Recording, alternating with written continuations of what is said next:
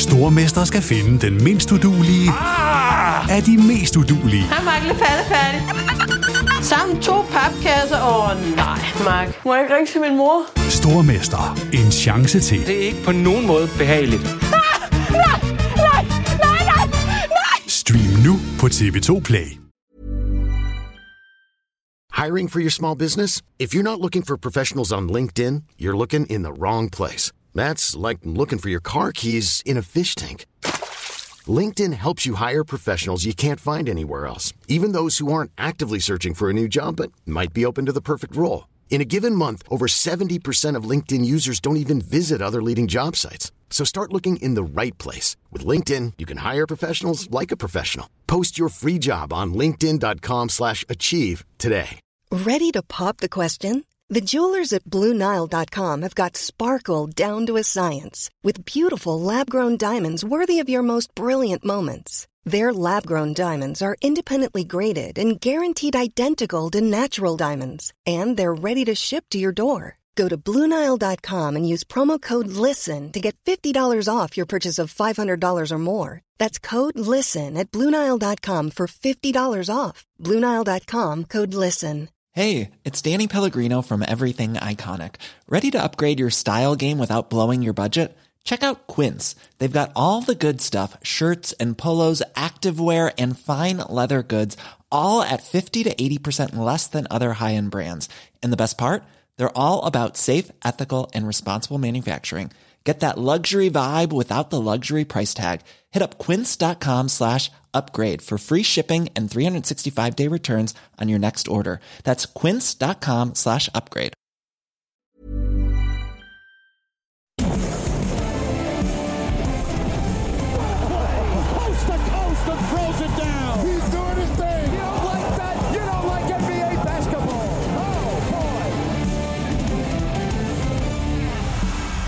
Torsdag den 15. december 2016. Velkommen til podcasten NBA på TV2 Sport. Her midt i juletravlheden, gavekøbene og decemberhyggen skal vi i dagens podcast se nærmere på stillingen og de seneste nyheder fra verdens bedste basketballliga. Og mens december uden tvivl er en måned præget af hygge og traditioner, så er det også en oplagt mulighed til at evaluere, inden vi træder ind i et helt nyt år. Derfor kommer vi med et par nytårsforsæt til flere NBA's hold og spillere, et par gode råd, der måske kan gøre 2017 bedre og sjovere. Derudover så skal vi have sat et par ord på styrkeforholdet mellem sidste sæsons finalister Cleveland Cavaliers og Golden State Warriors. Endnu en gang velkommen til NBA på TV2 Sport.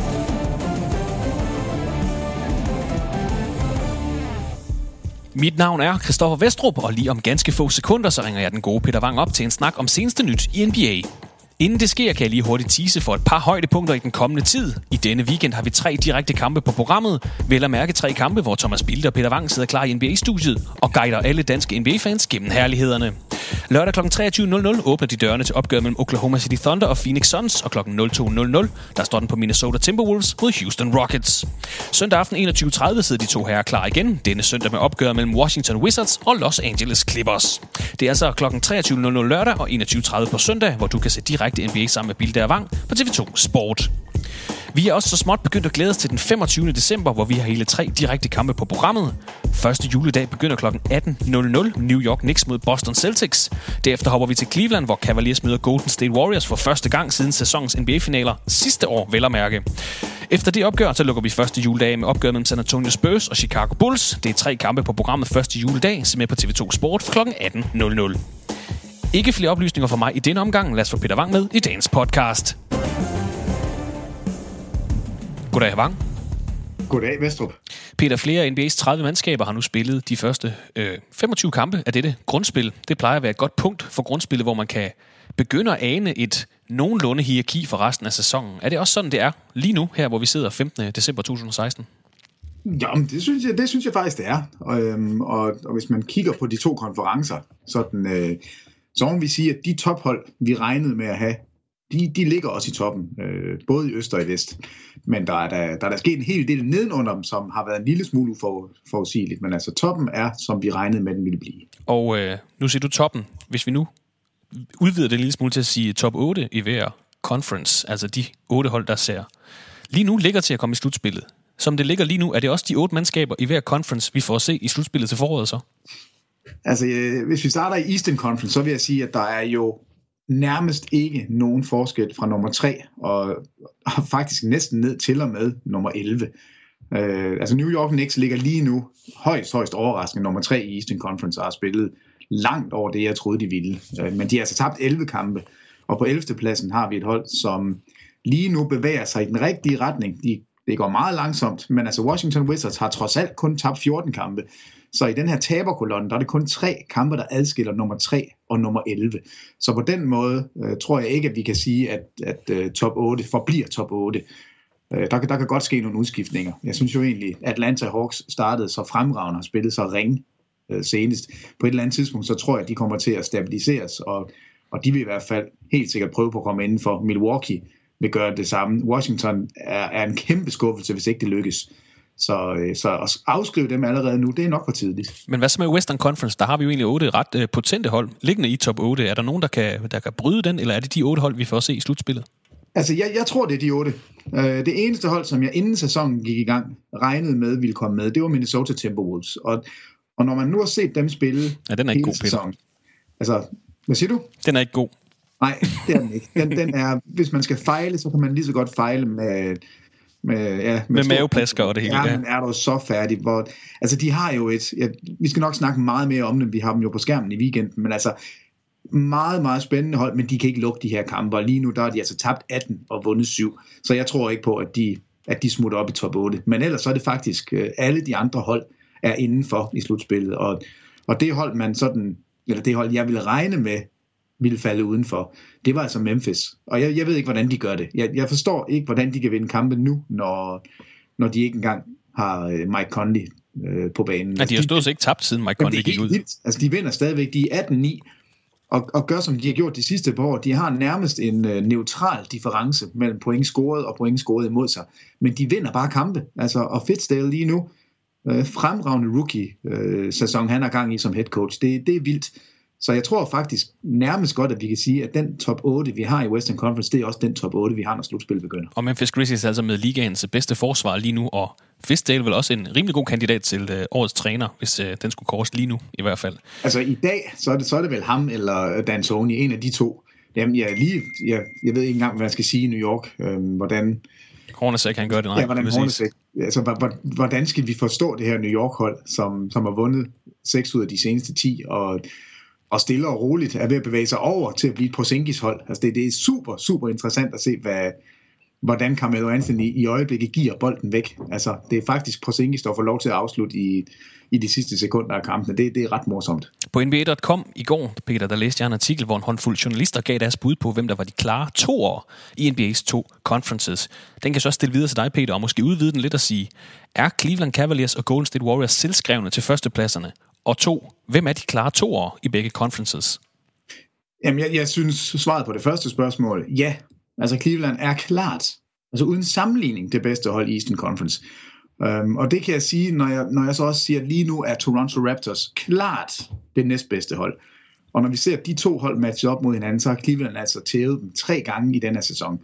Så øh, forskellen på de to hold er, at Cleveland er meget bedre end Toronto, og lige nu er Toronto meget bedre end de andre. Så, så der giver det sig selv. Og i den anden konference, ja, Golden State Warriors er klart bedre end de andre. De har slet ikke formået at spille sig ud endnu, og alligevel er det klart det bedste mandskab. Og, og nummer to, mener jeg også, er nummer to på listen, altså San Antonio Spurs. Stille og roligt 20-5, 13-1 på udebanen, og der er ikke nogen, der taler om dem. Vi gør det igen og igen og igen. Vi undervurderer dem, men de præsterer bare, og de vinder kampe, og det er et bredt hold, og Ginobili, så scorer han 12 point lige på, på få minutter. Så spiller Tony Parker en flot fjerde og scorer 10 point. Altså det, det er hele tiden nye spillere, der træder ind. Og det eneste konstante, det er Kawhi Leonard, der løber rundt og dækker op og scorer 30 point til højre og venstre. Så det, det er bare et, et forunderligt hold et eller andet sted, men klart i min bog det næstbedste hold i Western Conference. Er der andet, vi lige skal have med her, Peter, hvor vi kigger på stillingen? Er der nogen hold, der allerede Allerede nu her efter 25 kampe kan finde på at smide håndklæde i ringen for sæsonen af Miami Heat. Timberwolves, som du nævnte tidligere, kan de finde på at, at, at smide resten af sæsonen allerede nu, eller er det for tidligt? Ah, det, det, det er for tidligt. Øh, det eneste hold, som jo ligger, hvor, man, hvor det, det rigtige ville være at smide sæsonen, det er Dallas Mavericks. Men de er jo faktisk som det eneste hold, har de været ude og sige, det gør vi ikke. Vi, vi, øh, vi spiller for at vinde alle kampe, og, og Dirk Nowitzki, han skal ikke øh, forlade ligaen på den her måde med et par dårlige sæsoner. Så de, de vil stadigvæk kæmpe med næb og klør.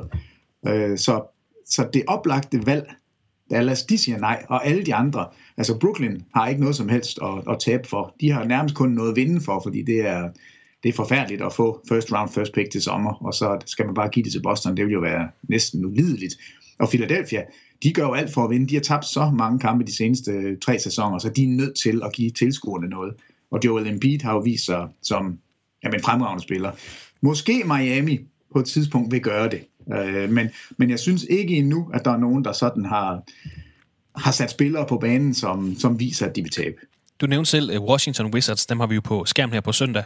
Øh, de begyndte at røre lidt på sig. 3-3 her i december, før nattens opgave mod Charlotte, som de så vandt 109-106. Så altså 4-3 til seneste syv kampe. Men efter sidste uges 52 points præstation for John Wall i nederlaget til Orlando Magic, ja, der, var, der var Wall ude at sige ham ud, at øh, holdet spillede ikke ordentligt. De spillede ikke med den her hårdhed, som man skal. Som man, alle spillere har for at kunne nå til det her punkt. Det spiller de altså ikke med. ESPN-journalisten Brian Windhorst vurderede faktisk, at John Wall måske overvejer sin fremtid i den amerikanske hovedstad. Peter, først og fremmest, hvis vi skal se lidt frem mod søndagens kamp, og måske også fremtiden i den amerikanske hovedstad, hvilken kaliber spiller er John Wall, som man i, som sagt kan se øh, i direkte duel på søndag med en af NBA's bedste point guards, Chris Paul? Jamen, han er blandt øh, de absolut bedste. Altså, øh, All-Star-spiller og potentielt All-NBA-spiller. Der, der er ikke noget, han ikke kan. Øhm, han kan ikke skyde træer. Ja, det kan han godt lidt. Altså, han er ikke horribel. Det, det er han ikke det bedste til, men han er måske den hurtigste med bolden i ligaen. Forsvarsmæssigt. Øh, er han måske den bedste forsvarspointguard i ligaen? Jamen, det, det, det burde han i hvert fald være, hvis, øhm, hvis han fik den rette indstilling her. Jeg synes, en gang imellem, så, så skælder han lidt for meget ud på de andre, frem for at, at koncentrere sig om at spille sin egen position. Men på den anden side kan man godt forstå ham.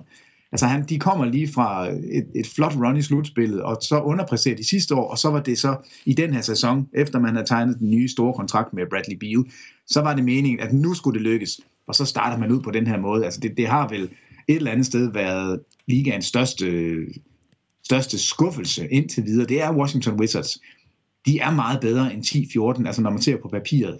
Og, og det, der er bekymrende, det er altså, at starterne spiller faktisk rigtig godt. Det, det minder lidt om Clippers hvor starterne er rigtig gode, og så har bænken bare været rigtig, rigtig ringe. Øhm, men i, hos Clippers, der er starterne bare så meget bedre, at de, at de nu stadigvæk er gode i Western Conference, og det har man altså ikke formået i Washington. Men jeg er ikke sikker på, at John Wall han bliver. Altså han er nok den spiller, man et eller andet sted kan få mest for. Altså det, der er ikke nogen, der, der sådan står på tæerne af hinanden og siger, vi vil gerne have fat i Bradley Beal og hans max-kontrakt. Man stoler ikke rigtigt på, at han kan holde sig skadesfri. John Wall har vist, at han hører til eliten blandt point guards i NBA, så, så ham vil, er der rigtig mange, der kigger på og tænker, hvis vi kan narre ham fra Washington, så er det godt for os. Men tror du, det kan blive her allerede i januar-februar, at vi pludselig, altså John Wall bliver et navn, vi taler om i trade-snakken? Øh, for hvem har vi lige derude, der måske ikke har en elite point guard på holdet i forvejen, der kunne være en interessant destination også? Jamen altså, så, når man tænker sådan, så, så kigger jeg jo straks på, på San Antonio og siger, at hvis man kunne lave et eller andet og få en elite point guard til San Antonio, så kunne det da være interessant. Men øh, nej, jeg tror ikke, det kommer til at ske til februar. Altså, det, det kommer selvfølgelig an på, hvordan Washington gør det øh, de næste otte uger. Fordi lad os sige, de bare taber alle deres kampe, og det ser helt forfærdeligt ud, og John Wall er sur, så kan det jo godt være, at man tænker, altså nu, nu prøver vi at se. Men det, det er jo et spørgsmål om, den rigtige handel ligger derude et eller andet sted. Og hvis man smider John Wall væk, så er det jo ikke fordi, man står og har en backup point guard, som kommer ind og, og kan overtage holdet bare direkte. Så det er ikke noget, Washington de sådan lige eksperimenterer særlig meget med, tror jeg. Så det bliver ikke noget i den nærmeste fremtid? Nej, det, altså, det tror jeg ikke. Det kan jeg ikke forestille mig. Jeg tror mere, man internt vil sige, at det her det skal fungere. Vi har fået en ny head coach. Vi har spillere på banen, som altså, hver især inden for deres egen position er, er gode. Altså, jeg, jeg synes faktisk, starterne er et, et rigtig godt hold, og og det skal man kunne kurere øh, internt. Så, så nej, jeg, jeg synes ikke, man skal trykke på den der panikknap endnu. John Wall er ikke på vej ud. Og det er altså her på søndag, du kan se John Wall i kamp på TV2 Sport. Det er kl. 21.30, at hovedstadsholdet får besøg af Los Angeles Clippers. Fra et kig på stillingen kan vi lige nå et par hurtige nyheder fra verdens bedste basketballliga. Før i nat har det jo faktisk været en ret stille uge rent nyhedsmæssigt i NBA. Du nævnte selv Dirk Nowitzki. Han har nævnt, at den her sæson måske kan blive hans sidste den store tysker. Han døjer meget med skade, og øh, han begynder måske snart at kunne se øh, skriften på væggen, men, øh, men nu må vi se. Altså det, øh, den tager vi, når den kommer. Øh, derudover kan vi nævne, at LeBron James og Marc Gasol er blevet kåret som øh, ugens spillere. Der har jeg faktisk skrevet en lille notits her. Øh, LeBron James er øh, ja, fjerde gang i den her sæson, han vinder prisen som ugens spiller. Hvem er den næstbedste spiller i Eastern Conference, Peter? Jamen, jeg, jeg synes, det har været Jimmy Butler, men, men nu må vi nok øh, kigge til Toronto og sige Kyle Lowry. Og, øh, nej, hvor spiller han godt lige nu. Altså, han, han rammer over 50% af sine træer inden for de sidste 10 kampe, og har, har simpelthen bare trumlet igennem ligaen og, og taget Toronto Raptors med sig. Det er ikke DeMar DeRozan, der er... Som ellers startede godt på sæsonen. Jo, jo han har scoret mange point, men det er ikke ham, der er holdet. Det er simpelthen Kyle Lowry, og han har spillet jamen, helt vildt godt. Så, så jeg vil sige, skal man nævne en, så er det ham. Altså, klart bedste spiller på det næstbedste hold. Det er Kyle Lowry, og, og det er hans fortjeneste. Og det er altså før i nat, jeg nævnte, at øh, det havde været en stille uge, men så her i nat, så kom nyheden så, at NBA og NBA's Spillerassociation er blevet enige om en forløbe økonomisk aftale for de næste syv sæsoner. Det er altså den her, vi kalder The Collective Bargaining Agreement, eller bare CBA. Og det er altså den økonomiske kontrakt mellem liga, klubejere og spillere. I 2011 og i 1998, der kunne man ikke blive enige om den her aftale, og det medførte altså, at sæsonen blev forkortet. Vi skal nævne her, at kontrakten ikke er underskrevet nu. Det er altså, den skal lige endelig godkendes af Spillerforeningen og holdejerne, men efter nattens møde, så bliver det blot opfattet som en formalitet. Peter, vi har fået en ny aftale på plads. Det er måske ikke så interessant for hvad? Almindelige, for almindelige, og det, det er fair nok, hvis I ikke synes, det er interessant, men helt almindelige NBA-fans, der egentlig bare gerne vil se kampe. Jamen, så er det faktisk ret interessant. Men, men det, det jeg vil sige, det var, at den er kom på plads i en rigtig god tid. Det er godt et halvt år før deadline, hvor spillerholdet de kunne opte ud af den nuværende aftale. Den løber faktisk til 2021, så vidt jeg husker, men til, til sommer 30. juni 2017, der kan de opte ud af aftalen, og så har vi det her, der potentielt kan blive et arbejdsstop fra spillerne.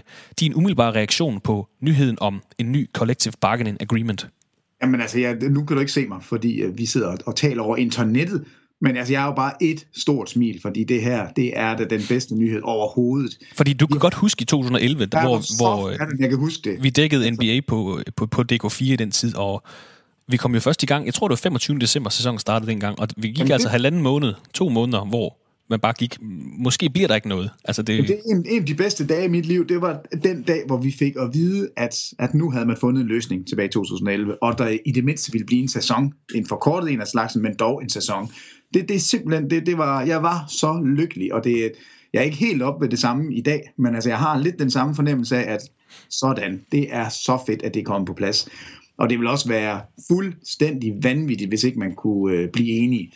Og det er jo også det, der, er, der har været dagsordenen hele tiden. Alle, stort set alle, det, den eneste, jeg lige har hørt, det er Raymond Green, han er ude og brokke sig, men, men stort set alle siger, at der er så mange penge i omløb.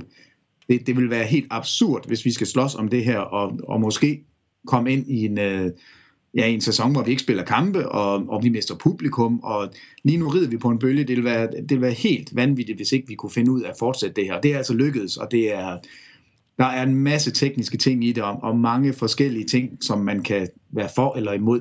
Men som NBA-fan, så vil jeg bare sige, nu har vi det mindste ro på igen i syv år, og nu, nu ved vi, at ligaen fortsætter, og det er altså godt. Og som sagt, kontrakten er ikke underskrevet nu, og alle detaljer er ikke offentliggjort. Når de, når de bliver det, så skal vi selvfølgelig nok øh, følge op på og se, om der er nogle, nogle, nogle finurligheder deri, vi kan snakke om.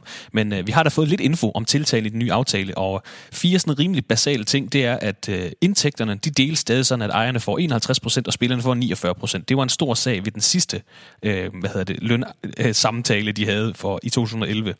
Der er flere, men det, det, grunden til, at det var så stort i 11, det er jo fordi, man tilbage i den tidligere aftale, der synes spillerne bare, de var blevet snydt. Øhm, og nu skulle de i hvert fald ikke snydes igen.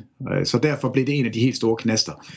Heldigvis har de nu indset, at der er altså nok til alle roligt. Hvis det bare ligner noget, der er 50-50, så tror jeg ikke, der er nogen, der skal pive. Og der kommer flere penge ind de næste år, så det er ikke, øh, altså de, det lyder måske forkert, at spillerne kun i gåsøjne får 49 procent af indtægterne, når det er dem, der leverer produktet, men øh, ja, de kommer ikke til at mangle noget, i hvert fald. Nej. Øhm, der er også flere kontrakttyper, der stiger i både lønningsniveau og i længde. Generelt kan vi sige, at gennemsnitslønnen stiger til 8,5 millioner dollars her i 2017 og til 10 millioner dollars i 2010. Det er altså den gennemsnitlige løn for en NBA-spiller. Hvis man skal sammenligne det med noget, så i NFL, der er gennemsnitslønnen 2,1 millioner. Og som sagt, 8,5 her i 2017 i NBA. Også lidt ja, en forskel. Og, jo, og lige nu, der ligger den på 5 millioner øh, for spillerne. Så den er det stadig også dobbelt så meget som et i NFL. enormt løn, lønløft. Og når du siger, at, at der er blevet forskel i, i lønnen i kontrakterne, det, det er fordi, man nu har bygget, altså man har bygget alle kontrakter op i forhold til, hvor mange penge der er på salary cap'en. Det var altså noget, man kun havde med max-kontrakter før, hvor man sagde, at 30% af salary cap'en kan gives til en max-spiller. Men nu minimumslønningerne og rookie scale og alt det her, det er bygget op omkring øh, selve lønloftet. Og det betyder jo, at, at stiger lønloftet, så stiger alles lønninger, så det kan alle jo kun være tilfredse med. Og det er altså både førsteårsspillerne og veteranerne, og der er også nogle exceptions, øh, der får mere i løn, men det er altså sådan, generelt så stiger lønniveauet og længden på nogle af dem også. Så indtægterne er stort set det samme, kontrakterne de bliver mere værd og bliver længere. Så er der den her one and done regel, som øh, der har været meget snak om at øh, spillerne kun behøver at spille et år i college, eller være et år væk fra deres sidste high school år. Den består, den har der jo været rigtig meget snak om, om man skulle udvide, eller man skulle afskaffe, eller hvad det er. Spillerne, de vil jo gerne have den afskaffet faktisk. Øhm, den består altså så. Stad, reglen er stadig sådan, at man kan nøjes med at spille et enkelt år i college, eller gøre som øh, Emmanuel Mudiay gjorde, tage et år til Kina og spille, altså være et år væk fra sin se, øh, sidste high school år. Jo, men det, det er sådan en, de er ikke færdige med at forhandle, men det er en af dem, de har skudt til hjørne og sagt, den må vi tage senere hen, for det er ikke det, der skal, der skal ødelægge vores, øh, vores forhandlinger. Og det er jo bare godt, at de kan gøre sådan noget også. Det er super fint, men det var også det samme, der skete tilbage i 2011, så det er også sådan en lidt en... Øh, en, jamen jeg ved ikke, om man skal Håndslag sige, under bordet, man et snyder eller lidt. Jamen det er sådan, at så er alle enige om, at vi ved egentlig godt, det ikke er, er rigtig godt det her. Vi kan ikke rigtig finde ud af, hvad, hvad der er bedre, så derfor så beholder vi bare det her, indtil vi har et bedre forslag. Og det kan der altså så gå. Jeg tror ikke, der kommer til at ske noget de næste seks år, og så lad os se, om man i løbet af, af årene så kan udarbejde en eller anden plan, som så på et tidspunkt kan komme, komme i gang. Men altså lige nu, den er skudt til hjørne, men den forhindrer ikke noget som helst. Og den sidste ting, vi lige kan tage med af de helt øh, hvad hedder det, basic ting ved der er blevet offentliggjort indtil videre i hvert fald, det er, at øh, preseason bliver kortere, og grundspillet starter så også tidligere, for at kunne skære Ja. ned på de her back-to-back-kampe. Peter, når vi får alle detaljerne senere på sæsonen, så skal vi naturligvis nok følge op på den nye lønaftale. Men øh, du har reageret på dem alle fire. Er der noget her af de første øh, informationer, du, du har stusset over, eller, eller, eller bidet mere mærke i end de andre? Nej, altså nej, nej, jeg bliver sådan set mærke det hele, men altså den sidste, det kan jeg jo kun være lykkelig over. Altså preseason er ikke specielt spændende, og, og jeg synes jo, jo, jo bedre forberedt spillerne kan være, og jo mere pause de kan få, jo bedre bliver det for alle. Så man gør sæsonen lidt længere. Øh, det, det synes jeg kun er godt. Back-to-back kampe, og fire kampe på fem netter, og tre på fire, det er, det er ikke fedt. Altså, og det ødelægger produktet, så det er rigtig godt. Men altså, det, det, det hele handler om lige nu, udover hvordan man deler pengene, så er det altså også, at man fra, fra ligaens side prøver at sige, vi vil gøre det så svært som muligt at lave de her superhold, som lige nu, som vi har i Cleveland, som vi har i Golden State. Det, det vil vi gøre sværere. Og det sagde de også i 2011. Ja, ja, og det lykkedes ikke. Altså, der, der tog de fejl, og det er heller ikke sikkert, at det kan lykkes nu, men i hvert fald, det de har gjort nu, det er, at de, de giver det hold, som ejer rettighederne, de giver dem en mulighed for at lave en længere kontrakt, end man kunne før. Så det vil sige til sommer, og, og de to navne, der bliver nævnt, det er, det er Marcus Cousins og Paul George. Det er de to spillere, som vi ved, øh, der skal forhandles om. Og, og der kan deres klubber, altså Indiana og Sacramento, kan nu gå ud og sige, hey Boogie, ja, vi ved godt, det har været noget værre hø, al den tid, du har været her. Men vi kan nu give dig en kontrakt på syv år, og du får en milliard. Nej, nu siger jeg en milliard, men jeg ved ikke helt, hvor stor den bliver. Det er der ikke nogen, der ved endnu. Men du får altså syv års sikkerhed med en enorm løn. Det kan du ikke få nogen andre steder. Siger du ja til det? Og det kan være, at en spiller som Boogie, han så siger, ja, jeg ved godt, det har været noget skrammel, men nu skriver jeg under på det her, fordi så ved jeg det mindste, jeg har en god løn i syv år i streg. Og det samme kan Paul George gøre. Og det er en måde, man prøver at hjælpe de klubber, som, som gerne vil holde på deres spillere. Øh, og og det, det bliver spændende at se, om det lykkes, øh, om, om det får en, en, en effekt. Men altså, det er i hvert fald meningen med hele den her forhandling. Vigtigst af alt for os fans i hvert fald er, at en ny aftale er kommet i hus, så kan vi koncentrere os om det spillemæssige. Og Ja, det er øh, faktum er lige nu, Peter, du nævnte selv tidligere, at vi har Cleveland Cavaliers og Golden State Warriors i spidsen af NBA's to conferences. De er dog ikke så suveræne, som vi måske gør dem til. De er blot en halv og halvanden kamp foran Toronto ah, og San Antonio. Nej, nej, med et grænsalt vil jeg sige, i hvert fald med Cleveland. To af de kampe, de har tabt, det er uden LeBron, og den seneste, de taber, der spiller hverken Kyrie Irving, Kevin Love eller LeBron. Så allerede nu, 22 eller 24 kampe ind i sæsonen, der viser Cleveland præcis, hvad det, hvad det handler om for dem. Vi skal bare være klar til slutspillet, fordi vi ved, vi er de bedste. De to hold mødte hinanden i, eller har mødt hinanden i de sidste to års NBA-finaleserie, hvor de har vundet mesterskab hver. Op til denne sæson, der gik meget snakken på, om vi kan få den første three-peat af finaledeltagere, altså de to samme finalehold tre sæsoner i træk. Det er altså aldrig sket før i NBA's historie, og det ligger måske lidt til højrebenet lige nu. Øhm, og grunden til, at vi tager dem her op lige nu, det er, at på næste søndag, altså den 25. december, der får vi i hvert fald svar på, hvordan de to hold står over for hinanden i denne sæson. Og indtil da, ja, der kan Peter Wang jo få lov til at evaluere lidt på sæsonens to favorithold. Nu nævnte du selv, Cleveland Cavaliers, de tabte i nat. Deres record efter 24 kampe er 18-6, mens Golden State Warriors record hedder 22-4 efter 26 kampe. Peter, de to førerhold i NBA, finalisterne fra de sidste to års NBA-finaler, og måske på vej mod et finale hat Jeg kan jo starte med at spørge dig om, er der noget fundamentalt anderledes ved de to mandskaber i år i forhold til sidste år? Mm, nej, der er ikke noget fundamentalt anderledes, øh, men det er to hold, som, som lige nu gør det, man skal i det moderne NBA. De bomber træer afsted, og, og de, øh, de er gode til det. Altså, de fører ligaen i, altså de, de er med i toppen i trepointsprocenterne. Cleveland, de er nummer 1, og, og Golden State, de er nummer 6. Det er nummer 3 og 4 i forhold til afslutninger bag trepointslinjen. Det er, det er helt klart to hold, som, som udnytter banen, altså, og så har de de der superstjerner inde, så de scorer mange point, de løber hurtigt, de skyder træer, og, og de er dygtige. Øh, og jeg tror slet ikke, Golden State har, har fundet deres form endnu. De var jo 42 procent som hold bag trepointslinjen sidste år. De er altså nede på 38 i år, og, og jeg tror, vi vil se, at de bliver endnu bedre. Forsvarsmæssigt er de stille og roligt ved at, at finde sig ind også. Det er lige nu nummer 9 i ligaen, Golden State Warriors. Så, så jeg, jeg frygter altså, at det her hold bliver rigtig godt. Cleveland, det, de nuller afsted med, med kun det 13. bedste forsvar, men det, det er altså ikke så nervøs ved, fordi det er altså når man kan tillade sig allerede i starten af sæsonen at holde sine bedste spillere ude i flere kampe, så, så er det altså med, med noget overskud. Så det er de to bedste hold lige nu. Og man kunne jo frygte, eller hvad man skal bruge af ord, at begge hold ville gå en lille smule tilbage, fordi de har haft, altså især Golden State Warriors har haft en udskiftning, øh, der ville noget, altså ud over Rod Harrison Barnes, Andrew Bogut, Leandro Barbosa, Feste Cecilie, Marie Spates, og man så kan lide de spillere eller ej, de var alligevel en del af en, øh, en, en unit og en, en enhed og en, øh, altså en hold on på, på holdet, og de er så blevet erstattet Kevin Durant, Sasa Pachulia, David West, og nu også som starter JaVale McGee på holdet. ja, det er så, at er med igen. Altså. Men, der har ikke, men der har ikke været noget... Øh, altså, de er ikke faldet af på den, og Cleveland har skilt sig af med deres faste backup point guard, Matthew Dellavedova. Timothy Moskov spillede meget for dem året for inden. Han spillede ikke så meget sidste år, så han var måske, han var måske til at erstatte. De har så fået Mike Dunleavy, Chris Anderson og så rookie Kay Felder ind på holdet. Så identiteten er det samme, spillestilen er det samme. Cleveland skyder måske faktisk flere træer i år, end de gjorde sidste år. Det øh, men fundamentalt er det, er det det samme på trods af de store udskiftninger, siger du? Jamen, det er jo to rutinerede hold, som, som ved, hvad, hvad det kræver at komme til finalerne. De ved, hvordan man vinder et mesterskab. Så, så de har justeret en lille smule ved deres, øh, ved deres bænk-lineups. Øh, og så har Golden State jo lavet en helt stor opgradering ved at få Durant ind og, og Barnes ud. Øh, Problemet for de andre hold er også bare, at når vi når til slutspillet, så bliver man lige pludselig ikke så afhængig af bænken længere. Så vil vi se, at, at de bedste spillere er på banen i, i 40, 42, 43 minutter, fordi man kan administrere det. Man ved præcis, hvor, hvor mange kampe der er tilbage. Man ved, hvor, hvor meget energi der er tilbage. Så det, de her to hold lige nu, synes jeg, det er de to bedste hold. Og jeg synes, de spiller det bedste basket, altså sådan øh, set over hele sæsonen. Og det bliver kun bedre, når vi når til slutspillet. Og det er derfor, det, er, altså det bliver et meget, meget interessant møde for at, at se sådan styrkeforholdet mellem de to lige nu. Og, og hvis man kigger på, hvordan de ligger i forhold til, til vundne og, og tabte øh, kampe i løbet af sæsonen, så har Cleveland en masse at spille for. Fordi det kunne jo være altså helt vanvittigt for dem, hvis de kunne have den her hjemmebane, når vi når til slutspillet. Jeg tror ikke, det kommer til at ske, fordi det, jeg tror, de kommer til at sætte deres spillere ned mod andre hold, og der er de altså ikke gode nok til at vinde de kampe alligevel. Det kan Golden State lidt bedre gøre. Men der, der er noget på spil, og det bliver sjovt at se, hvordan de er matchet op mod hinanden. Som sagt, Cleveland altså 18 og 6. De har tabt seks kampe. De har tabt hjemme til Atlanta Hawks, ude til Indiana Pacers. Det var den kamp, hvor LeBron James, eller en af de kampe, hvor LeBron James sad over.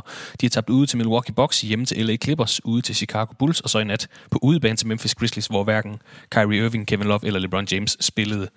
Golden State Warriors de åbnede sæsonen med et nederlag til sæson, øh, San Antonio Spurs på hjemmebane. Derudover har de tabt til Los Angeles Lakers, de har tabt hjemme til Houston Rockets, og så har de også tabt ude til Memphis Grizzlies. Øh, som du nævnte, Peter, Cavaliers allerede nu begyndt at hvile spillere. Det er en god idé i, i et langt grundspil, 82 kampe. Jeg læste, lidt, jeg læste lidt om det i går. En undersøgelse, en undersøgelse viser, at NBA-spillere bliver 3,5 gange oftere skadet på udebane back-to-back kampe end på hjemmebane. Og det er jo lige præcis det, Cleveland har været igennem den her uge. Tirsdag spillede de hjemme mod Memphis, og onsdag spillede de så ude mod Memphis. Og det, altså, det er lidt en sjov... Øh, altså, jeg er sikker på, at sådan en som LeBron, han er klar over de her... Jeg ved, det er jo lidt en, en spøj statistik. 3,5 gange oftere skadet på udebane back-to-back kampe. Mm. Øhm, og du nævnte også selv tidligere i podcasten det her med deres styrkeforhold i forhold til de andre, fordi som du nævnte, Cleveland har allerede mødt og slået Toronto Raptors tre gange i denne sæson. Jeg tror faktisk, de mødte dem tre gange inden for de første 14 kampe eller sådan noget. Det er jo et lidt underligt øh, program, må man sige.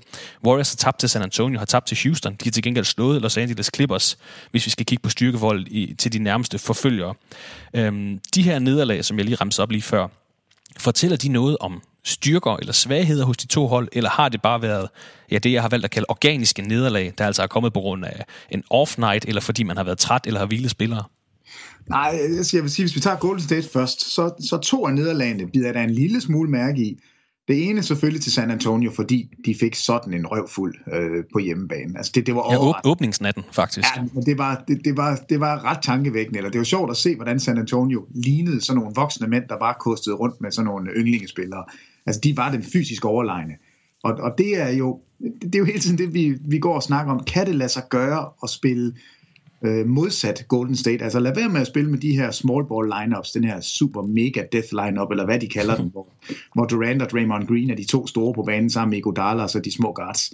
Altså kan man gå ind og, og, og simpelthen gå direkte modsat det at sætte Pau Gasol og LeMarcus Aldridge og Kawhi Leonard ind, og så bare tæve dem fysisk. Det var det, de gjorde i den, i den første kamp, hvor det lykkedes.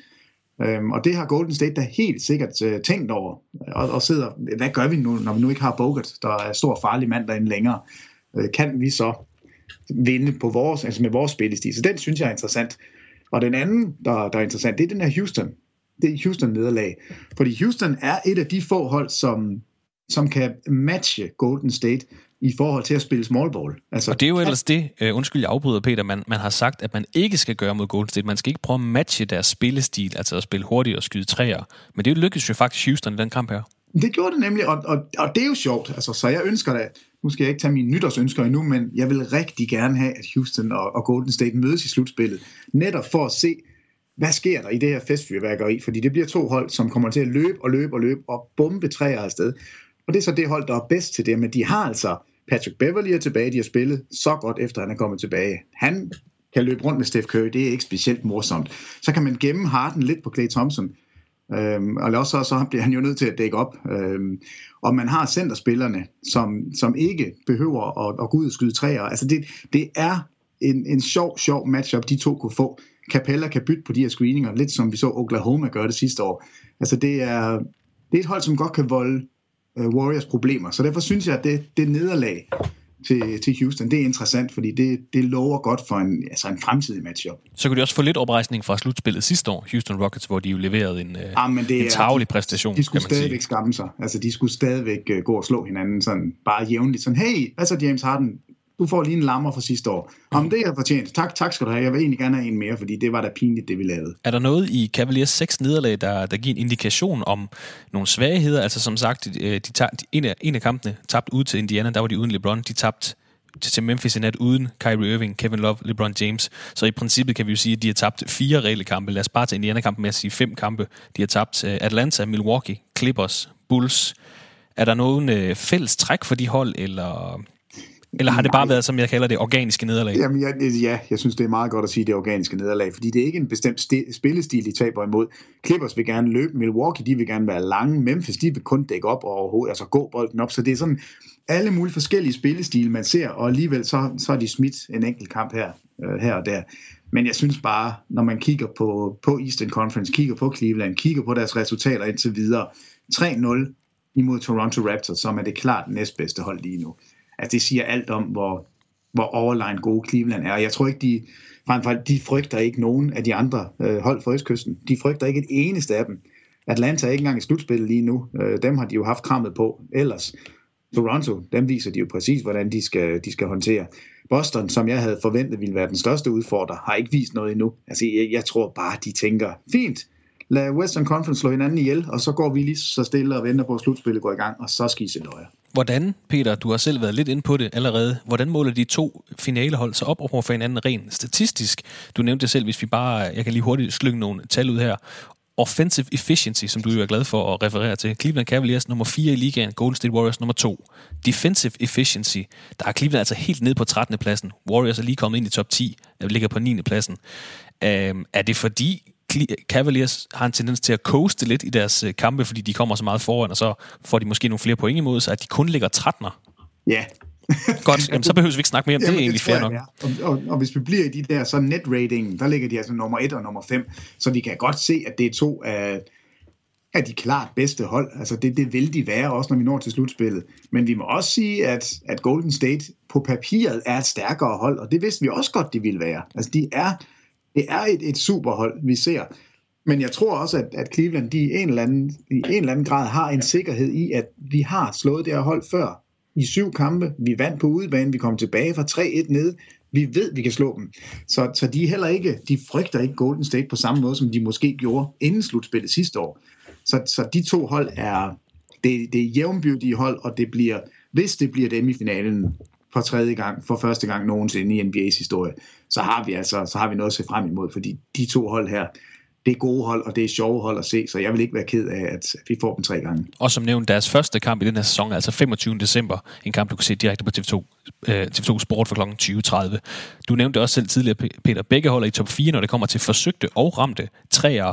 Øh, true shooting percentage, Golden State Warriors nummer 1, Cavaliers nummer 4. Det er altså også hold, der er effektive, når de skyder. Golden State Warriors ligger nummer 1 i assistrate, de ligger nummer 1 i øh, den flade field goal procent, de ligger nummer 1 i steals per kamp, nummer 1 i blocks per kamp. Og så noget, jeg synes faktisk var lidt interessant. Golden State Warriors er faktisk i top 5, når det kommer til defensive rebounds per kamp i den her sæson. Det er jo altså et hold, der ikke spiller med en, altså en, en, en gængs center, en, en rebound-stærk center. Intet ondt om Sasa Pachulia eller noget. Men top 5 i defensive rebound, det er da ret imponerende. Men, jo, det er rigtig godt, og der, der, er, der er to-tre ting, der spiller ind i Den ene, når man kigger på Sasa Pachulia, så er det ikke rebounds, han tager. Så er det simpelthen bare, at han rydder feltet. Han er enormt dygtig til at, at få blokket sin mand ud. Og så Kevin Durant altså faktisk en rigtig god rebounder. Det, det synes jeg ikke, man taler nok om. Og så Draymond Green er også god i det spil. Clay Thompson burde et eller andet sted rebound bedre, fordi han er en stor shooting guard. Men altså, det er faktisk et, et ret stærkt hold. Man skal ikke... Øh, man skal ikke bare tro, at rebound-spillet det hænger på Andrew Bogut, og derfor er gået med ham til Dallas, fordi det er det ikke. Altså det, de, de ved godt, hvordan man gør det her. Og en af de statistikker, du lige skøjtede lidt henover, som jeg egentlig synes, man skulle lidt tilbage til, det er den her assist percentage, altså Cleveland Cavaliers, det er et hold, som ikke på samme måde bevæger bolden. De ligger altså kun med en, en øh, procent på 57. Golden State Warriors, 72 procent af deres field goals er assisteret. Det er det højeste nogensinde i NBA's historie. Det er et hold, som virkelig bevæger bolden og spiller på den måde, man sådan underviser i øh, ude i baskethallerne, siger, aflever bolden til den frie mand, og aflever videre til den, den, der er endnu mere fri, så får vi et godt skud til sidst. Det perfektionerer Golden State Warriors altså. Øhm, nu nævnte du selv, at du synes, eller jeg kan jo spørge på en anden måde, altså en ting er spillet på banen, om man så vil have mange assists eller ej, det er jo egentlig en smagssag. Men Warriors her, det ligner et stærkere hold statistisk. Er de også et stærkere hold spillemæssigt end Cleveland Cavaliers lige nu? Øh, ja, det synes jeg, de er. Altså, øh, ja, det er det bedste hold lige nu. De har kun tabt fire kampe. Altså på mit barometer over bedste hold i ligaen lige nu, der er Golden State nummer et. Øhm, fordi de har så mange offensive knapper at trykke på, at de så allerede nu har snedet sig ind i top 10 i defensive efficiency. Det vidner også om, at de stille og roligt er begyndt forsvarsmæssigt også at finde ud af det. Men det her angreb, det er bare, altså, jeg fatter det ikke, når man sidder og kigger på tallene, så har Toronto Raptors altså overhalet dem i offensiv efficiency. Det, det troede man jo ikke var muligt. Men det er bare så stærkt et angrebshold, at, at de, er, de er svære at slå, medmindre de går helt ned en dag og slet ikke kan ramme noget som helst. Så det, det sker ikke ret tit. Et andet øh, statistik, jeg lige stussede lidt over, da jeg sad og forberedte den her podcast, det er, at Cavaliers er faktisk det hold, der har modtaget næst færrest tekniske fejl i år. Kun ni styk. Kan du gætte, hvorfor et hold, der er nummer et i den øh, hvis ikke, Sacra- hvis ikke Sacramento og Clippers er med i toppen. Nej, men mere i forhold til færrest. Hvem har færre? Hvem har færrest? Ja. Øh, ja, San Antonio har garanteret ikke ret meget. Nej, lige præcis. De er nummer et med syv stykker. Warriors har faktisk fået hele 26. Det, øh, det siger, siger også lidt om, øh, hvor meget man brokker sig på banen. foran dig. Hvad siger du? Har du statistikken? Hvem ligger nummer et? Jeg, jeg, kan, jeg kan lyn, lynhurtigt finde den, hvis det er, fordi det, er, det må næsten være Sacramento. Men det er jo typisk de der, øh, de der hold, der, der er all business. Altså San Antonio, der er der jo sådan en, en meget, meget fin øh, holdkemi, og, og folk ved præcis, hvad man skal. Og jeg, jeg tror, der er en fast aftale om her i klubben, der får vi ikke tekniske fejl. Hvis der er nogen, der skal have dem, så er det Greg Popovich, og han bruger dem, når det er nødvendigt. Og hvis du skal have en teknisk, så er du nødt til lige at kigge over på Pop og få et, øh, et, lille, et lille nik, hvis du skal tage en teknisk fejl, fordi det, det er bare noget, de ikke gør. Sacramento 19 tekniske fejl. Jamen, det må så være... Øh, jeg tror, det er Marcus Cousins. Han er, han er ved at være deroppe af allerede. Listen bliver for af New York Knicks og Phoenix Suns, som vidt jeg lige kan se med 28 stykker hver, men nej, Sacramento, det er lidt lys. Det tegner på noget godt. Ej, så kan det være, at de om 10 år, så kan det være, at de kommer i slutspillet. En sidste ting, Peter, vi lige skal, mens vi måler sidste sæsons og forrige sæsons finalister op mod hinanden. Jeg troede faktisk, og det kan godt være det, fordi øh, jeg tillægger holdet noget mere. Nu snakker du om, at bænke måske ikke er så vigtig, når vi kommer til slutspillet, men jeg troede faktisk, at Cavaliers bænk var bedre end den rent statist, statistikmæssigt i hvert fald er. Øh, både effektivitets- og pointmæssigt er Cavaliers bænk faktisk blandt de fem dårligste i ligaen. Øh, det skal også nævnes her, at Cavaliers bænk spiller tredje færrest minutter af alle bænkenheder. Det har nok også noget at sige i forhold til det. Men øh, ja, men det er måske bare noget, jeg tillægger, fordi jeg, jeg kigger på navnene, og de, det er måske egentlig meget godt, men øh, det har nok også noget at gøre med, at det er stjernerne, der bærer læsset der. Ja, men det, det, det tror jeg, det er. Øhm, og hvis man kigger på de der bank units, så, så et af de steder, hvor, hvor vi nu kan se, at man kommer lidt tilbage til, til det, vi regnede med, det er hos Clippers. Altså, de har haft vanskeligheder. Og det er ikke, fordi starterne spiller dårligt. Altså, det er, fordi bænken stille og roligt et eller andet sted går ned til det, vi regnede med. Altså, det er ikke, det er ikke en bænk, som som kommer til at bære dem. Det, det vil være starterne. Det man håber på, det er, at bænken bare kan holde dem i live, og det gjorde de i starten. Det har de altså ikke gjort de senere kampe. Som vi har nævnt et par gange allerede her i dagens podcast, så mødes de to hold altså for første gang siden kamp 7 af sidste sæson NBA-finaler sidste år, her den 25. december, første juledag. Som sagt, tre kampe på programmet. Den kamp, den starter 2030. Peter, du synes, at Warriors er det bedre hold lige nu? Vinder spørgsmålet. Cleveland Cavaliers spiller på hjemmebane 25. december. Er det også dem, der vinder? Oh, jeg vidste, du ville spørge mig om det. Jeg har så svært ved at svare på det, men øhm, lad os sige, at begge hold har alle deres spillere klar. Så tror jeg, at Golden State vinder dem. Øh, og, og det er fordi, man slår ikke Golden State fire gange i streg. Nu har Cleveland vundet tre gange i træk mod dem. så, så jeg tror faktisk, at Cleveland øh, de får svært ved at holde hjemmebanen der. Og nogle gange så de her stjernespillere, det er dem, der skal bære holdene på udebanen, at de, de skal sørge for at spille godt på udebanen. Og der er altså rigtig mange stjernespillere hos Golden State Warriors, så, så jeg tror, at Golden State kommer ind og, og vinder den kamp, men øh, det bliver en god kamp. Og fra vurderingerne om sæsonens to førerhold, så hopper vi nu til en lille afdeling, jeg har valgt at kalde juleønsker og nytårsforsæt. Ja, Peter, julen står jo for døren, og kort tid derefter så har vi nytårsaften. Du forlader landet her i næste uge og vender først retur i 2017. Jeg ser, derfor ja. synes jeg, at vi her i uh, årets sidste reelle podcast-samtale skal komme med lidt juleønsker eller nytårsforsæt til forskellige NBA-hold, trænere eller spillere. Det kan være ting, vi bare ønsker på et pågældende hold eller spillere. Det kan være et forslag til et nytårsforsæt til holdene eller spillere for at gøre 2017 bedre for profiler og organisationer. Vil du lægge ud, Peter? Ja, jeg har da et par stykker i hvert fald. Og den første, den er, det er jo en, vi har talt om nogle gange, vil jeg sige. Øhm, jeg vil gerne have, at der kommer et hold, som kan genere Cleveland. Altså jeg er træt af, at de er så meget bedre end de andre. Og et af de hold, som, som har en chance, hvis de bare tør gøre Lige du inden siger det, Peter. Mit første punkt på nytår, eller juleønsker, det er en power forward til Toronto Raptors. Tak. Det er fuldstændig det samme her. det er fuldstændig det samme her. Og jeg ved også godt, fordi du har jo sendt mig et trade-forslag for et stykke tid siden, som vi begge to er enige om, at det kunne være rigtig fint. Altså, at Nerlens Noel kommer op til Canada og spiller i Toronto. Øh, så skal vi have Terence Ross, han skal væk. Ham smider vi til Suns, og så Bledsoe kommer til Sixers. Det var sådan et, et trade-forslag, du sendte til mig. Og så siger du, hvem siger nej? Og så siger du, det er der ikke nogen, der gør, så den er vi enige om. Men lad os nu sige, at det ikke kan lade sig gøre. Man kunne selvfølgelig også prøve at, at spørge Philadelphia. Hvad med et uh, direkte trade? Terence Ross for, for Nerlens Noel, hvad siger I til det? det? Det siger de måske også nej til. Tror du, man kunne ringe til Orlando Magic? Det kunne man godt. Og så sige, ham der Sergi Baca, han løber, hans kontrakt løber ud her til sommer. Her er yes. Terence Ross, han er under kontrakt de næste tre år. Ja, og ham der Hassonia, han, han er jo ikke slået igennem endnu. Har I ikke brug for sådan en lidt madman, der løber rundt og skyder nogle træer og en gang imellem vinder kampe for jer? Prøv at forestille dig det Toronto Raptors hold med Sergi Baca på. Jamen, øh, jeg vil være lykkelig, fordi så har Cleveland så, så lige pludselig så har de et hold at, at spille op imod. Så Sergi Baca. Men nu har de ringet til Orlando, det går heller ikke. Ved du, hvem de så skal ringe til? De skal til Vestkysten, og de skal ringe til Denver Nuggets. Og så skal de sige, hvad skal I have for ham der Jokic? Vi vil gerne have ham. Og så spiller man Jokic som power forward. De trader, de trader da ikke Jokic, de vil hellere trade Kenneth Farid, ved de ikke? Jo, men det er jo så min næste. Så siger de, hvad så med ham Farid, hvis ikke øh, vi må få Jokic? Og det er sådan for at bløde dem op, og det er slet ikke fordi, man vil have nogen af de to. Det er fordi, man skal ned til nummer tre og sige, okay, så tager vi Wilson Chandler. Vi tager Chandler, men så skal I også holde op med at være så sure. Og så siger de over i Danmark, jamen det lyder da fornuftigt nok, de vil, øh, ja, godt, I får Chandler, så har man lige pludselig en forward-type, som kan spille både small forward og power forward, som kan komme ind sammen med Patterson og være, øh, være stabile hele vejen igennem en kamp, og endnu en krop, man kan sende efter ham, der er LeBron James. Så det er et af mine øh, håb for, for trading deadline, det er, at det lykkes Toronto at opgradere deres power, der, deres power forward position. Det var altså et fælles juleønske, pudsigt nok. Øh, og det er både i forhold til styrkeforhold i Eastern Conference, måske også for lidt, øh, lidt fordi vi godt kan lide Toronto Raptors. Ja, altså det, det, det må vi også sige. Det, det, det har vi brug for. Jeg har et andet juleønske, jeg lige kan skyde ind her. Jeg håber, eller jeg ønsker mig, at Lance Stevenson han finder et NBA hjem. Den er jeg med. Jeg har ikke skrevet den op, men den er jeg med på. Og jeg håber han, faktisk, jeg har skrevet Lance Stevenson og Matt Bonner. Jeg håber, Matt Bonner han, han finder en veteranplads et eller andet sted i ligaen. Det kunne så lede mig videre til mit næste juleønske. Måske i New Orleans, så Anthony Davis kan få lidt hjælp. Hvilket er, ja, et andet af mine juleønsker. Er det Matt Bonner, der er hjælpen til Anthony Davis? Jamen, det er lige før alt kan gøre det. Ej, ved du, han, Matt Bonner kan komme til Utah, så kan han øh, drikke cappuccino med Boris Diaw. Det, det tror jeg, det er der, han hører til i ligaen nu. Jeg, jeg, jeg, ham tror jeg altså ikke, vi får noget ud af.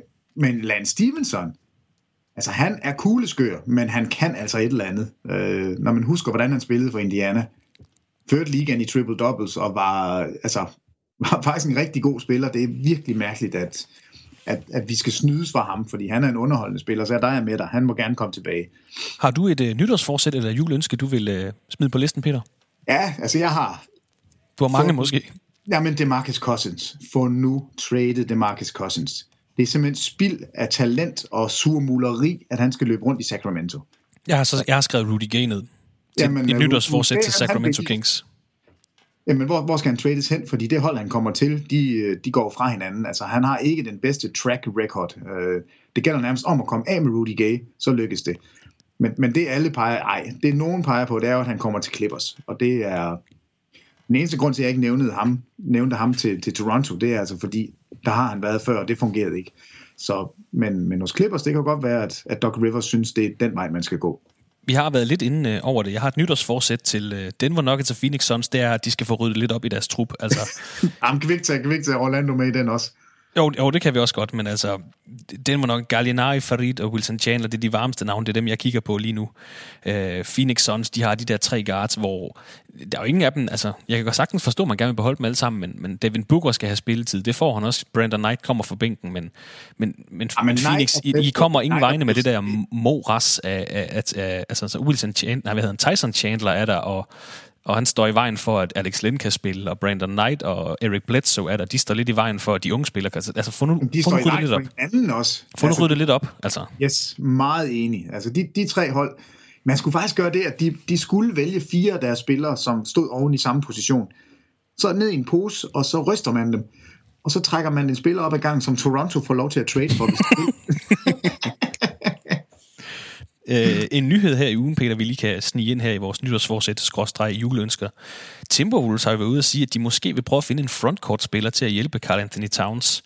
Øh, kunne vi finde nogen i nogle af de klubber her? Altså, Gallinari måske? Er det sådan en type, Timberwolves gerne vil have ved siden af Carl Anthony Towns, eller er det en mere klassisk Jamen, center, eller hvordan er det? Jeg tror gerne, man vil, vil have en, en Serge Ibaka. Altså det, det, det kunne jo være et ret interessant navn, og fordi både en veteran, en spiller, der kan træde ud bag trepointslinjen, en forsvarsminded spiller, som, som også har noget fysik. Øh, altså det, det, er det er sådan set, det leder mig over til et af mine andre ønsker. Ja. Altså, det er faktisk, at, at nu, hvor Minnesota har erkendt, at de nok ikke er så gode, som jeg troede, de var, så skal de forblive dårlige, så de får et højt draft pick, så vi næste år kan se, hvad det så kan blive til. Fordi dem, dem er jeg skuffet over, men vi, vi er nødt til at vende det til noget positivt. Det går, det går stik imod et af mine nytårsforsæt, Peter, der hedder, at få nu nogle folk i hallen. Det er det eneste hold i ligaen, der snitter under 14.000 tilskuere i gennemsnit per kamp. Men det kommer de jo så ikke til, hvis de skal smide resten af sæsonen. Jamen, jamen det fatter man jo ikke, når man ser, at du kan kigge på Rubio, og så bliver man jo sådan helt salig. Så har du Wiggins, som har ligaens hurtigste spin move. Så har du Carl Anthony Towns, som nok er, er det største unge talent. Altså, der, hvad er der ikke at være glad for? Zach Lavine kan hoppe hen over alle på en given dag. Øh, Shabazz Mohammed har vilde dunk. Altså, det, jeg, jeg, jeg synes, det er, det er en ynk, at man ikke kan fylde hallen, selvom, det ikke, øh, selvom de ikke vinder kampe. Det, det er så pinligt for, for Minnesota, det her. Det, er, det kan de simpelthen ikke være bekendt. Og dem kan du i øvrigt også se her på TV2 her i weekenden 0-2-0 på lørdag. Minnesota Timberwolves mod Houston Rockets. Det er altså ligaens suverænt laveste tilskuer gennemsnit, de har. Så det kunne være et nytårsforsæt til dem, Jeg- medmindre de skal smide hele sæsonen. Ja, du, ja, du kom bare. Altså, jeg har... Altså, hvor vil jeg ønske, at New York Knicks, de holder sig indenfor i slutspillet. Jeg troede ikke, de ville komme indenfor. Jeg troede ikke, de ville få det til at fungere. Jeg troede, at øh, Noah og Rose ville blive skadet begge to efter 20 minutter, og så skulle man øh, til at lappe dem sammen, og så havde man ikke noget hold. Det her hold, det har fortjent at komme i slutspillet, alene fordi Porzingis han er god. Altså, og det er, altså hvis man har lyst til at sidde sådan og følge med, så skulle man prøve at se New Yorks kampe i øjeblikket, fordi det er, det er lige nu, det sker. Altså, man, man ser det simpelthen for egne øjne, hvis man gider. Carmelo Anthony, han er ved at give bolden til Porzingis og siger, Porzingis, du er faktisk fremtiden. Prøv du nu her. Det er ham, der får bolden i de sidste sekunder, før man øh, kommer i omkamp. Det er ham, der får bolden i omkampen i den seneste, indtil han bliver smidt ud. Altså, og hvor er han god. Altså, men det er sjovt at se den her øh, overlevering af, af tronen, og det er altså lige nu, hvis man har lyst til at være med. Det var altså lidt for... Du håber simpelthen, at de bliver i slutspillet. Det er meget, ja, det meget stærkt. Jamen, jeg, øhm. synes, jeg synes Porzingis, han, han er det værd, og jeg synes, altså Carmelo Anthony, det er jo en, som... Altså, han er da også morsom at se, så, så de skal blive inden for i slutspillet. Jeg har et uh, nytårsforsæt til, uh, til Boston Celtics, der lige nu ligger 6'er i Eastern Conference. Kom nu lige op i top 10, rent forsvarsmæssigt. Jamen, altså, var det ikke sidste år, vi snakkede om, at det var et af ligens bedste forsvar? Jamen, det, jeg, jeg ved simpelthen ikke, hvorfor de ikke spiller forsvar. Jeg det, er blevet, det. det er blevet bedre på det seneste, men lige nu der ligger de 17'er i forsvar. Det er sådan lige ja, under kanten. Så der, der er sådan en fælles ting. Kom nu, drenge. Nu hiver vi os lige op i top 10. Thibodeau sidder i Minnesota og siger, mit hold, det dækker ikke op, men se lige over i Boston, det gør de altså heller ikke der. Altså, jeg prøver, det er sådan en afledningsmanøvre. de to hold, det, det burde være meget bedre forsvarsmæssigt begge steder. Og Boston især, de skal vinde på deres forsvar. Og det kan jo godt være, at de bare snyder os og, og kommer fra, fra baghjul øh, og spiller en rigtig god anden halvdel af sæsonen. Men du har fuldstændig ret. Altså, hvad foregår der? Med den lineup, de skal dække meget bedre op. Er der andre ting, Peter, vi, vi, vi kan sige videre til nytårsforsæt, eller bare ønsker til jul? Generelle ting i ligaen, vi, vi håber selvfølgelig ikke på nogen skader. Vi vil gerne have, at alle holder sig skadesfri i ligaen, det siger sig selv. Uh, vi håber på en contender, eller en, endnu en contender i Eastern Conference, der kan tro lidt Cleveland Cavaliers, og så håber vi på, at, at det gode spil fortsætter. Men er der andre ting, vi lige kan komme på så nytårsforsæt?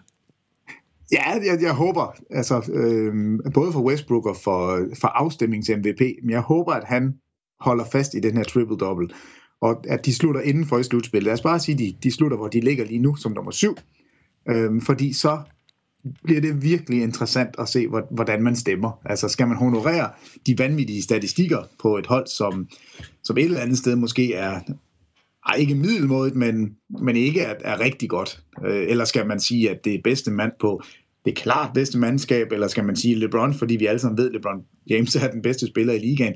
Altså det, det synes jeg bare kunne være så sjovt øh, at se, hvad, hvad man stillede op der.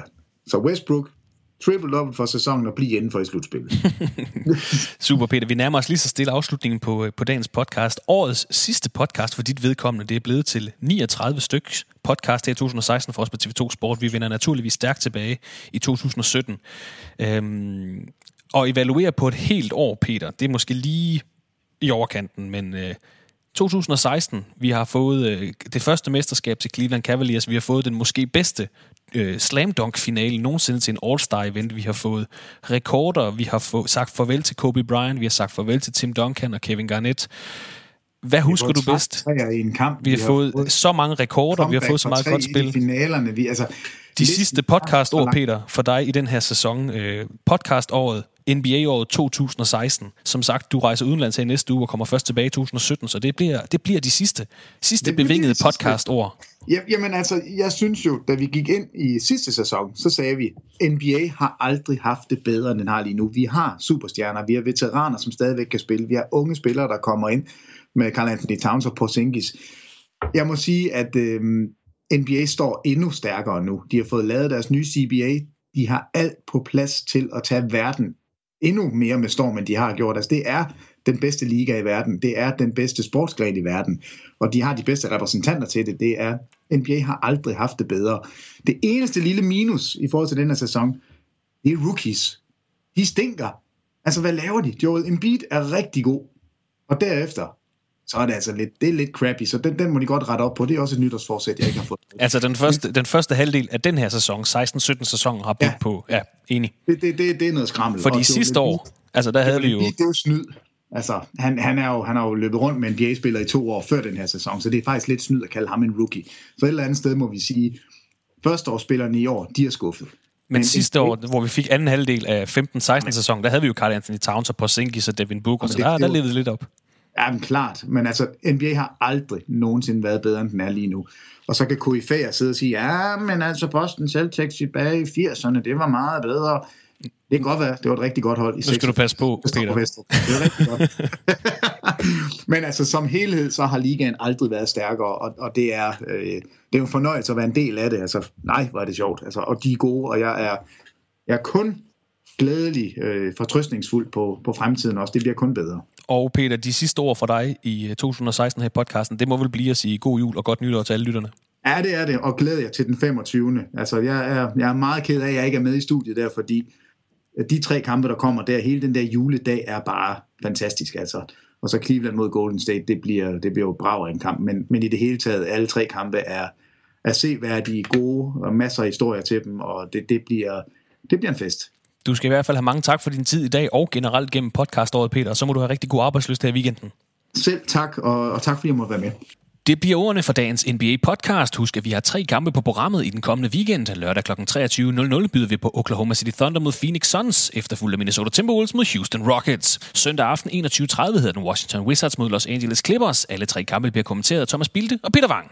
Og her til sidst en aller sidste påmindelse om søndag den 25. december, altså første juledag, hvor vi har tre kampe på programmet fra kl. 18.00. Det er New York Knicks, Boston Celtics, Cleveland Cavaliers, Golden State Warriors og San Antonio Spurs, Chicago Bulls.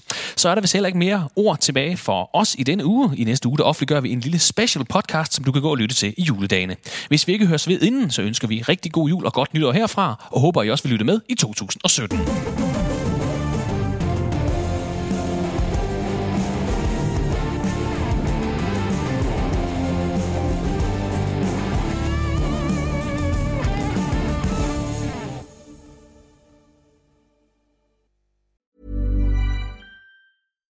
Hi, I'm Daniel, founder of Pretty Litter. Cats and cat owners deserve better than any old fashioned litter. That's why I teamed up with scientists and veterinarians to create Pretty Litter. Its innovative crystal formula has superior odor control and weighs up to 80% less than clay litter. Pretty Litter even monitors health by changing colors to help detect early signs of potential illness. It's the world's smartest kitty litter. Go to prettylitter.com and use code ACAST for 20% off your first order and a free cat toy. Terms and conditions apply. See site for details. Hey, it's Paige DeSorbo from Giggly Squad. High quality fashion without the price tag. Say hello to Quince. I'm snagging high-end essentials like cozy cashmere sweaters, sleek leather jackets, fine jewelry, and so much more. With Quince being 50 to 80% less than similar brands. And they partner with factories that prioritize safe, ethical, and responsible manufacturing. I love that. Luxury quality within reach. Go to quince.com slash style to get free shipping and 365 day returns on your next order. Quince.com slash style. When it comes to your finances, you think you've done it all. You've saved, you've researched, and you've invested all that you can. Now it's time to take those investments to the next level by using the brand behind every great investor, Yahoo Finance. As America's number one finance destination, Yahoo Finance has everything you need, whether you're a seasoned trader or just dipping your toes into the market. Join the millions of investors who trust Yahoo Finance to guide them on their financial journey. For comprehensive financial news and analysis, visit yahoofinance.com, the number one financial destination, yahoofinance.com.